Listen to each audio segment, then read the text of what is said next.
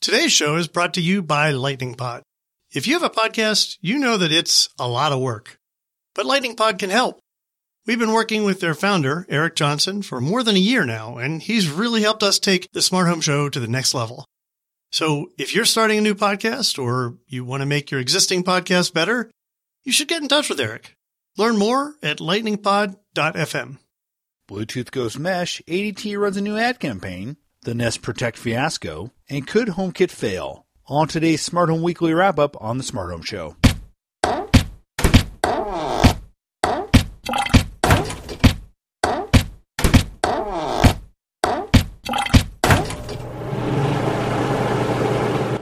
Hey everyone, welcome to the Smart Home Show. My name is Michael Wolf. This is the Smart Home Weekly wrap up for the week ending Friday, February 27th, the day that Leonard Nimoy died. I just learned that, and that's kind of crazy. It's actually pretty sad, and hopefully that'll allow us to stop talking about this weird dress picture that I at first saw as being black and blue, and then it became white and gold, and I can't unsee the white and gold. So you're probably sick of hearing about that. So we could move quickly on to smart home news. I haven't done a smart home weekly wrap up for it's been a, a few weeks, and I apologize for that. Uh, there's been a lot of projects. I actually have quite a few interviews interviews with smart home experts lined up, and we'll be publishing those over the next week. I think I'm just going to release a bunch in succession and just get them out there.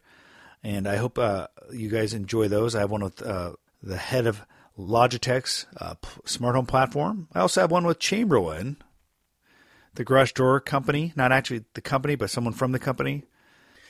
Today's wrap up, we'll be looking at uh, some of the news from the wrap up I, I, finished earlier in the week, as well as some news that came out uh, just after that, including the news that the Bluetooth Special Interest Group released a release of news that they've created a mesh working group. We'll also go over ADT's new ad campaign. We'll talk about the Nest Protect fiasco, one of Google's employees going going a little bit crazy and we'll also talk about some of the ways in which HomeKit could possibly fail, because I wrote a piece for Forbes, and you know everyone's basically assuming that HomeKit's going to be this smash success, but I think it's least one, worth wondering if there's some possible missteps in Apple's future around their smart home efforts. So let's get going. First off, the news that came out, I believe it was Tuesday. The Bluetooth SIG mentioned, or the Bluetooth SIG announced that they had created a working group around Bluetooth Mesh, and this was interesting because I was actually scheduled to go meet with the folks from the Bluetooth SIG who are in my neck of the woods over in Kirkland, Washington. I was scheduled to visit them. So I visited them on Wednesday, the day after the announcement came on Tuesday, that they had formed a Bluetooth Mesh working group. And what's interesting about this is a couple things, right? So the Bluetooth uh, group had never really had mesh. Bluetooth has been one of those technologies that was fundamentally different from Zigbee and Z-Wave in that they it couldn't do mesh networking. Now, there were companies like Cambridge Silicon Radio or CSR that had created their own proprietary mesh networking with Bluetooth, but the standard, the specification never had that as a part of the spec, never had a part of their technology. And so the Bluetooth SIG, the folks creating the specifications and kind of overseeing that, realize this. They've been hearing very actively from their community. And so they announced that they will be working on this. And so it was good for me to actually get out there and talk to them because I actually sat and talked to the folks who really know what they're talking about and basically, what they told me is, you know, there was just such demand for this. This is one of those things that everyone is demanding. It's one of the things that everyone's talking about within the Bluetooth community. In addition to beacons, the two things that are really hot right now in the Bluetooth community are beacons and mesh. And if you don't know what beacons are, it's basically this idea that um, you could be in a store or be in your home, and your your proximity to the beacon, uh, a Bluetooth sensor, uh, helps you to kind of get contextual services or notices or whatever. A good example is maybe a, a retail storefront, a grocery store, and you have a Bluetooth uh, radio embedded in your shopping cart, and and you could get little notifications depending on where you are, uh, based on the proximity to a certain beacon. But the mesh side, which is coming now within the, the, the spec and should be released in 2016, according to the, the SIG folks, is basically allowing Bluetooth become uh, this network that can grow and scale fairly infinitely uh, by just adding nether radios. And so each individual Bluetooth radio becomes a repeater, an ad hoc network. And that actually counters a lot of the shortcomings around Bluetooth Bluetooth range issues. So if you look at Bluetooth, uh, the, the stated range is about 32 feet or so. Just typically, that's what it's always said. It's generally it can be a lot longer than that. I mean, the the a lot of the people who are uh, not proponents of Bluetooth, you know, maybe representing other technologies will say that it's limited to 30 feet or about 10 meters, but actually a lot of times goes longer than that. But still, it's shorter than Wi-Fi, right?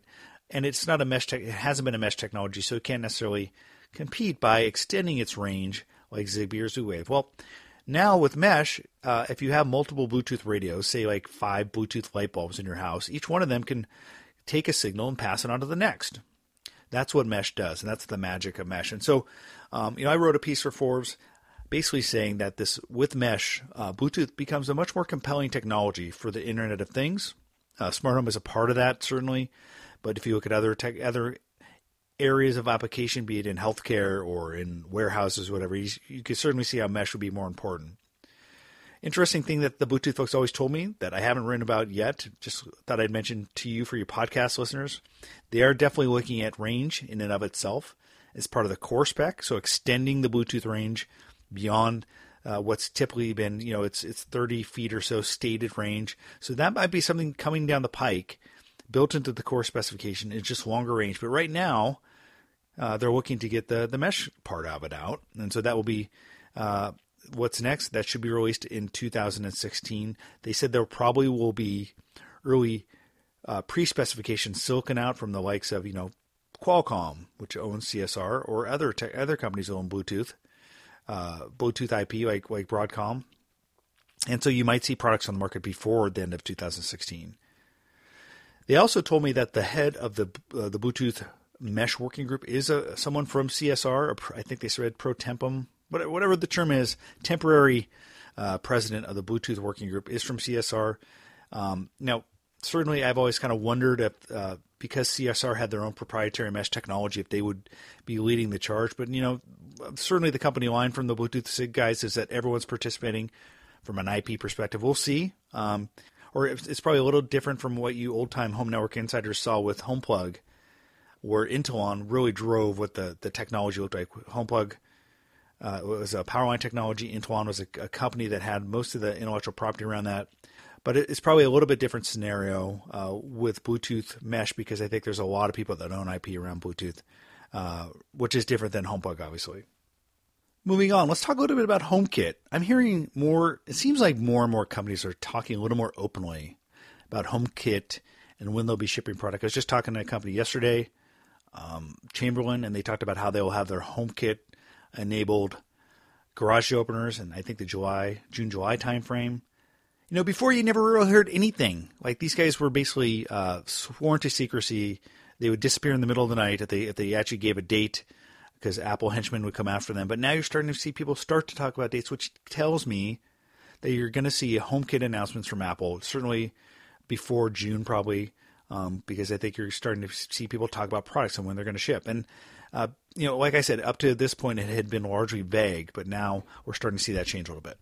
So uh, I had actually started uh, to think about HomeKit just generally, and and whether or not it's going to be the panacea or, or going to be the miracle that everyone I think in the smart home is expecting it to be. So I wrote a piece for Forbes and asked, you know, what happens if HomeKit fails, or what happens?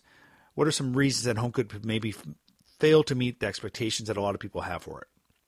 And really, I kind of outlined uh, basically three or four reasons. One of them was, what if HomeKit doesn't really make the, the smart home simpler? I mean, really, the promise of HomeKit and the promise that Apple brings, this idea of Apple and the smart home is things will just work. Um, you know, Apple TV, their their music streaming, the, the iPhone, the iPad, all just work really well, and and generally just everything's seamless. Well, the the problem with the Internet of Things is you're plugging in a million different devices uh, just different devices, different companies, different software sets.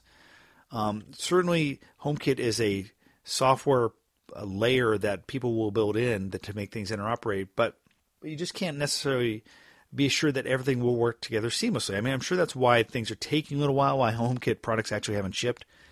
It's because Apple's learning a lot. You know, talking to my sources, you know, Apple is on a huge learning curve right now. And they really had this goal with HomeKit to maybe be fair. Their goals initially for HomeKit were fairly modest to, you know, make the iPhone and iOS devices kind of a, a central command center where you can have a single unified app and control devices. Um, but what they're finding from my from what I've heard is just this is a difficult task to do. This isn't as seamless as just creating uh, a bunch of different Apple products that work together. So um, so it makes me think that they, probably will get things to work eventually, but right now they're definitely learning a lot, and this is probably proving a little bit harder than they expected. And so when if you ask about look at things and whether HomeKit can make things actually simpler, or you know, Apple doesn't always do great software. I guess is what I'm trying to say. Um, if you look at iTunes, I think iTunes is a horrible piece of software. Sure, it's kind of locked in a legacy world where it kind of has to maybe be backwards compatible with a bunch of different devices, but it's still it's just it's not a simple way to navigate your personal media. It's a terrible way to navigate your personal media.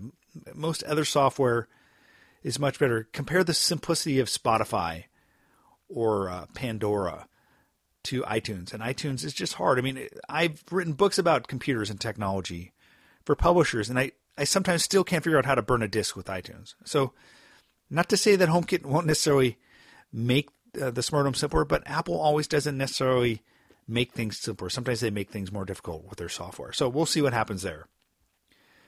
The second reason is, you know, will Apple actually bring pro- an approach to the market that is open and uh, embraces openness? Well, I think that when you look at the smart home and the Internet of Things, one of the things I keep hearing from everyone, uh, spe- specifically in the last three to six months from the executive side of things, is we just have to have this open approach. Things have to interoperate, and a bunch of walled gardens just won't work. Well, the biggest walled garden company in the world has typically been Apple, right? I mean, you you basically have to be, uh, you know, you basically have to work with Apple. You have to be part of the Apple ecosystem. You have to be accepted to their program to interoperate. And so Apple uh, Apple products oftentimes are part of a big walled garden. So when you start to look at whether or not Apple's approach will be open enough for the Internet of Things for the smart home, you have to wonder. Um, certainly, they're not going to allow um, Android devices or Windows devices control things on a HomeKit network, and that makes sense. I mean, their agenda here really, and I think they've said this to partners, is they want the iOS devices to be the central control point for the smart home. So it makes sense that they wouldn't allow Windows or Android devices to control uh, things on a on a HomeKit network.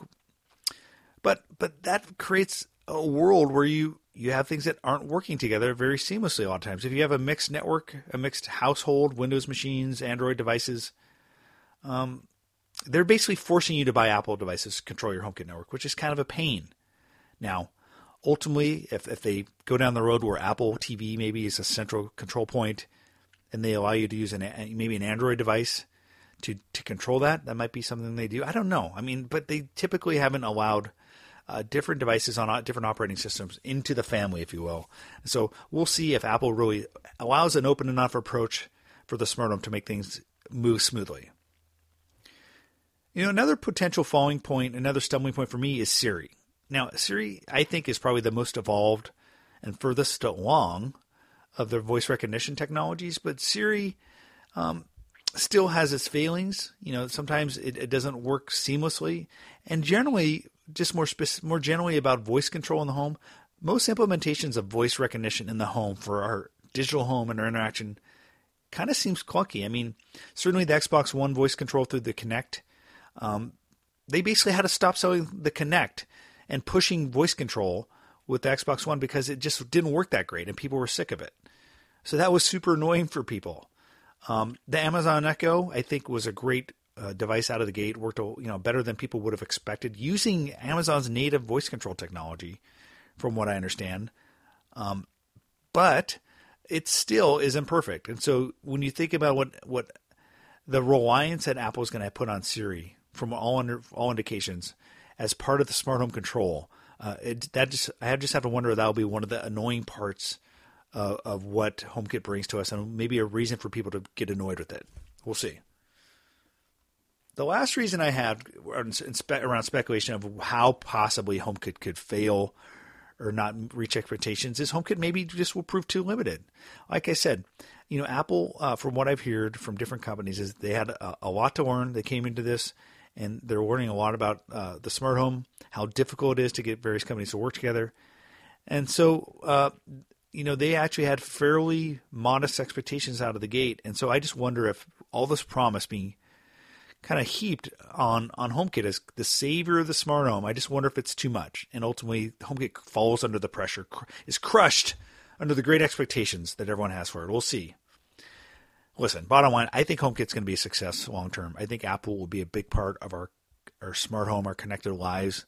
I just don't know if HomeKit initially will be uh, the savior that everyone expects it to be. Because if you look at TV, the TV ecosystem, everyone's been expecting Apple to solve that for the last decade, and they haven't. I mean, Apple TV certainly is probably the best, uh, the most sold brick uh, TV streamer. Those little devices you could seem to, you, those little devices you could buy to stream over the top TV. They probably had the best market share, other than something like an Xbox. So they've sold a lot of those boxes, but they certainly aren't dominant in that space. I don't think that Apple has dominated uh, the over-the-top internet TV marketplace. So who's to say that they'll dominate the home marketplace? These complicated markets that have a lot of different moving parts, a lot of different pieces to the ecosystem, are not easy to wrest control of. And so we'll see if Apple can do that. Certainly, I think that's one of the things they'd like to do over the next five to ten years. So we'll see. Let's move on and talk about an ad campaign from ADT. Those of you who know about the home security industry know that ADT ADT is the biggest out there. They're the biggest kid on the block, a block full of a big and medium sized kids. They're the biggest one. Um, they are when you when you buy when you go buy a house and has one of those little signs that says they have security. There's a good chance it's going to be an ADT sign. But as you know, ADT is a fairly traditional home security company who has tried to evolve. By the way, um, when I, have talked to them, uh, when I know the people that are going over there to help lead their new, new initiatives, they have some smart people there. Um, they're definitely trying to evolve and they're trying to extend the idea of home security to just life security.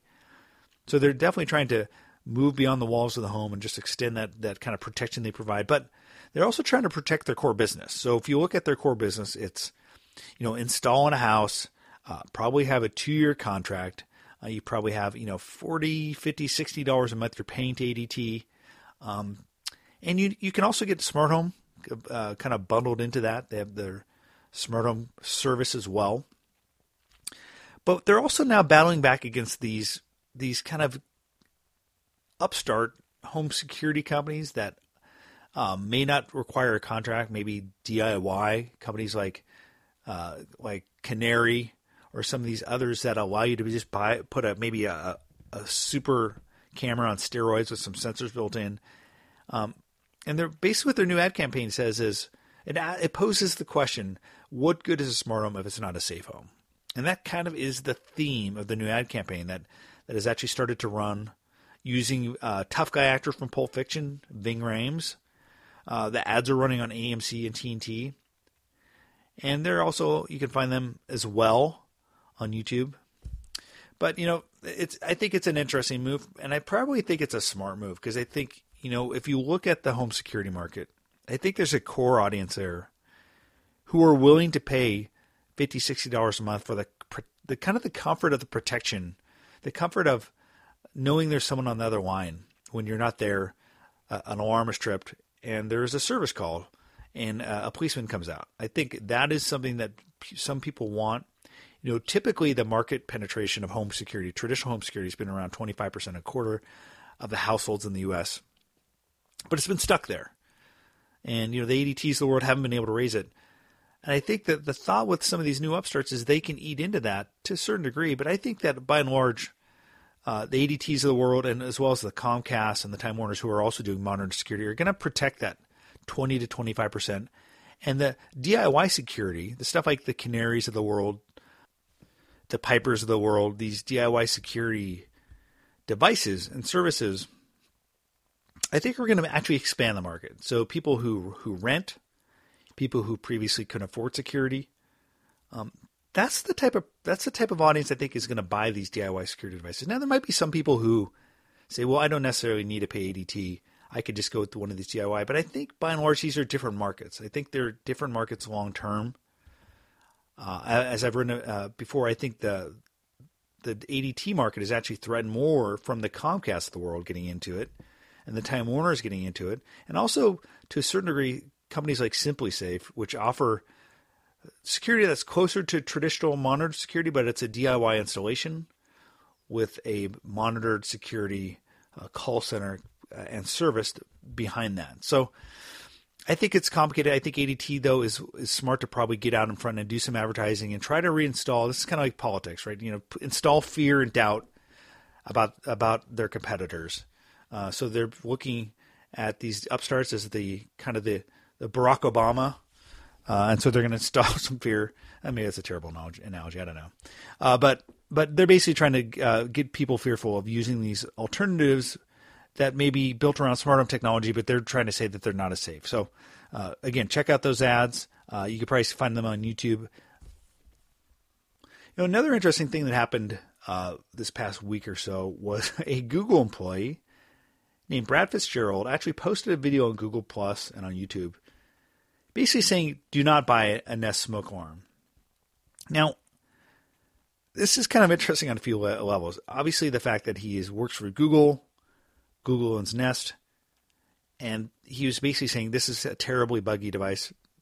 That's kind of interesting. And you know, the video just went on for like five minutes, and he, and he wrote on Google Plus how these. He basically wrote that the they're they're terrible, they false alarm, and are unhushable pieces of crap. These are his words. This went off in my house all day, annoying my neighbors. Uh, so uh, he just goes on and on, and so I can just imagine uh, the meetings that the or the calls that he may have had. Uh, Tony Fadell probably talked to him directly and said, "Why did you do that?" Um, I think the guy probably has enough job security. He was one of the the founders of LiveJournal. He's a serious coder. He's a core software engineer for Google, so I think he has job security. And they probably, uh, I think Google is one of those companies that uh, values honesty, but still, it probably didn't go down well. So I think you know, Nest Nest Protect, I think is continue. I think the takeaway here is that Nest Protect actually continues to be a, a problem uh, for for Google. I mean, and for Nest because you know, as you well know, if you've been following what's been happening there, they had a recall last year. There was a problem with Nest where they basically had some advanced gesture recognition technology built in that could have led to the alarm being accidentally or, or being disabled when it, they didn't want it to be. And so they did a huge recall, and that I think has been a black eye on Nest in, in general. I mean, compared to the Nest thermostat, which has been an unquestioned success, has been selling like crazy. They're doing deals with utilities around the world, uh, in the U.S., in, in Ireland, and elsewhere. Um, people are buying them off store shelves and installing them. That's done great, but the Nest Protect has been a problem for them. And so, I just you know this combined with the news of a few weeks ago of the you know a chunk of the executive team from Dropcam leaving and basically uh, it being attributed to a disagreement of management styles between Nest and Dropcam just kind of makes you wonder what's going on because there hasn't been a lot of new product out of Nest. Um, they bought Dropcam and haven't released anything new. They actually shelved a product. There hasn't been really any new products coming out of Nest. The Nest Protect actually was in development before Google bought them. So it's been a, a year and three months or so uh, since that acquisition, year and two months, and nothing in terms of new product. Uh, from either either of those acquisitions. So we're just kind of makes you wonder what's going on there. You just wonder if the Nest protecting really set them back. So that's something to keep an eye on. Let's go into the Smart Home Startup Watch. One of the things I want to do, one of the things I'll be doing in my newsletters, and I think I'm going to do on the podcast here, is just kind of very quickly go over some interesting startups because this is space obviously where there's lots of startups. Um, I'm talking a lot for the Smart Home Show. You'll hear some of them in person on the Smart Home Show, but I just some of the ones that I'm seeing in the news that are interesting. One of them is the Sesame Smart Lock from a, from a company called Candy House would actually hit its target pretty quickly. I think they, in a couple days they hit their funding goal of $100,000. It's a new smart lock that actually will be available for $149. You can actually buy it now for $89. Uh, if you if you go and support it, I mean, I just checked now. They're at over a quarter million dollars, and they have 57 days to go. So they're they're kind of hitting it out of the park. And this is for a smart lock. This is not a new category, folks. You obviously saw August. You've seen Lockitron. Uh, you've seen a few others out there, but uh, so these guys are doing it uh, pretty well. And what's interesting is they look like they have a they say they have a patented technology for installation where they basically slip the smart lock on without turning any screws and uh, taking off kind of the deadbolt attachment. And so I think that's interesting. And so if they have some unique IP there, that's a be, that's an interesting thing to watch, and maybe one of the reasons they're doing so well. They also have some interesting ways that in which they can detect whether or not someone's home, like a unique knock pattern and some other things. So uh, check them out again. It's a Sesame Smart Lock. They're at over a quarter million dollars on today, Friday, February 27th, and with 57 days to go. Another uh, interesting product is the Neo Smart Jar. Now, I've been following the Smart Kitchen for some time, as you guys know. I've talked about it, and there's I'm seeing more and more action here. One of them is the Smart Jar, which actually uh, is intriguing to the certain degree. It's basically a dry storage smart jar, which has volumetric sensors in it It doesn't have molecular sensors in it, so basically it could tell you how much stuff is in there, and if you tell if you barcode read uh, the product, it'll tell you you know how many servings are in there, etc. Of, of the particular product because it has a big database behind it that it can read barcodes and understand the product that's in there. But it doesn't have a molecular sensor in it, so it can't necessarily tell you by uh, just sensing that it's like uh, uh, frosted flakes. So when you compare that to the Vessyl, which is another thing I've looked at, it's it's a liquid uh, food sensor, basically a cup with sensors in it, that was actually made fun of on on shows like the Colbert Report, but I actually think is a, a serious product. That had a, a, volumetric sensor and a molecular sensor sensor. So not only could it tell you how much Coke is in there, it could tell you that it's Coke, or it could tell you that it's it's mug root beer, uh, or it could tell you that it's orange juice. And I think that's interesting for people who need to know very specifically how many calories they're consuming, what's in the food they're drinking, how much caffeine that they they're consuming, etc. So uh, the Neo Smart Jar is interesting. It, it is a dry storage uh, container, not not a liquid container. It has volumetric sensing, and you can find that on Indiegogo. Of course, you can find a link to that as well at the, at the Smart Home Weekly on my on our Smart Home Weekly website. Just go to smarthomeweekly.net, and you can check that out there as well. Another smart home crowdfunding campaign is Hive, which is running a campaign on Kickstarter, and it hit uh, its fairly modest target, a hundred thousand. I think it's got a few days left. Actually, 15 days to go. They're at about 115,000 right now. And Hive is a, a, smart home hub and security device. You know, their hub is actually fairly sensor packed. Um, it's got some Z-Wave, Zigbee, Bluetooth, and Wi-Fi in it, and it also is a, a speaker system. So you can, if you support it, depending on the level that you're supporting it, you could get the Hive sensor or the Hive hub, Hive hub, and uh, a bunch of different Hive Hive speakers, which they're calling the Hive Sound. So you can get, uh, for example, for 349 bucks, you can get one Hive hub and three Hive Sounds, and the Hive Sounds are little speakers with uh, voice recognition capabilities. has a, has a microphone in it. So again, I, I think that this is interesting. I don't I don't necessarily know if if I was creating a smart home product, I would, I would get into a hub and security hub and security space right now because I think it's getting increasingly crowded. But if you do do it, you want to be differentiated, and I think Hive is a little bit differentiated in that they they have this hub which is packed with sensors, so clearly they can connect to a lot of devices. But they also have a speaker system, and I think uh, these different speakers, it's a little bit different approach where you have a security combined with a sound system, and so uh, you could check that out. Go to Kickstarter, and you can find it under Hive Connected. The last one, this is a good one to finish off uh, on, is a connected toilet water monitor. Yes, folks, we're in the, the stage at the smart home market where we're getting toilet monitors. And this one's called Flooid, F L O O I D, from a company called Water Meter Solutions. And basically, uh, you put this on your toilet, you could you could detect, uh, you know, how much water you're using with your toilet, and control that. And really, w- when you look at the site and look at who they're targeting, they're targeting the super or the, the property owner of someone who has multiple multiple units and kind of wants to monitor the usage of water in a, in a, specific toilet. Now, I could see this being useful in a really high volume toilet. You have a lot of different toilets, but I don't necessarily see it as being useful for someone who has a single family home and wants to monitor water usage because I mean, maybe if, if you're having significant issues with water wastage, but I always just kind of watch my water bill, and my water bill is going up, and I'm seeing it spike. I know that I need to put a new flapper in there or something. I've done that before, where I've had just, while my water bill's terrible, I look inside the toilet and I put a flapper in, and then it's solved. But I mean, I think that you know you can only do so much around changing the amount of water you use at the toilet in terms of how much you use it and putting in the right uh, components and making sure it's, everything's working right. So uh, it's interesting. You can check that out at watermetersolutions.com. Watermetersolutions.com.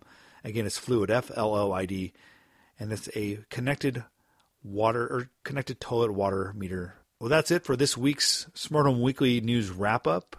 Uh, again, I'll try to get these out a little more frequently in the next couple weeks. As I said, I have tons of interviews coming up for you in the next week or two.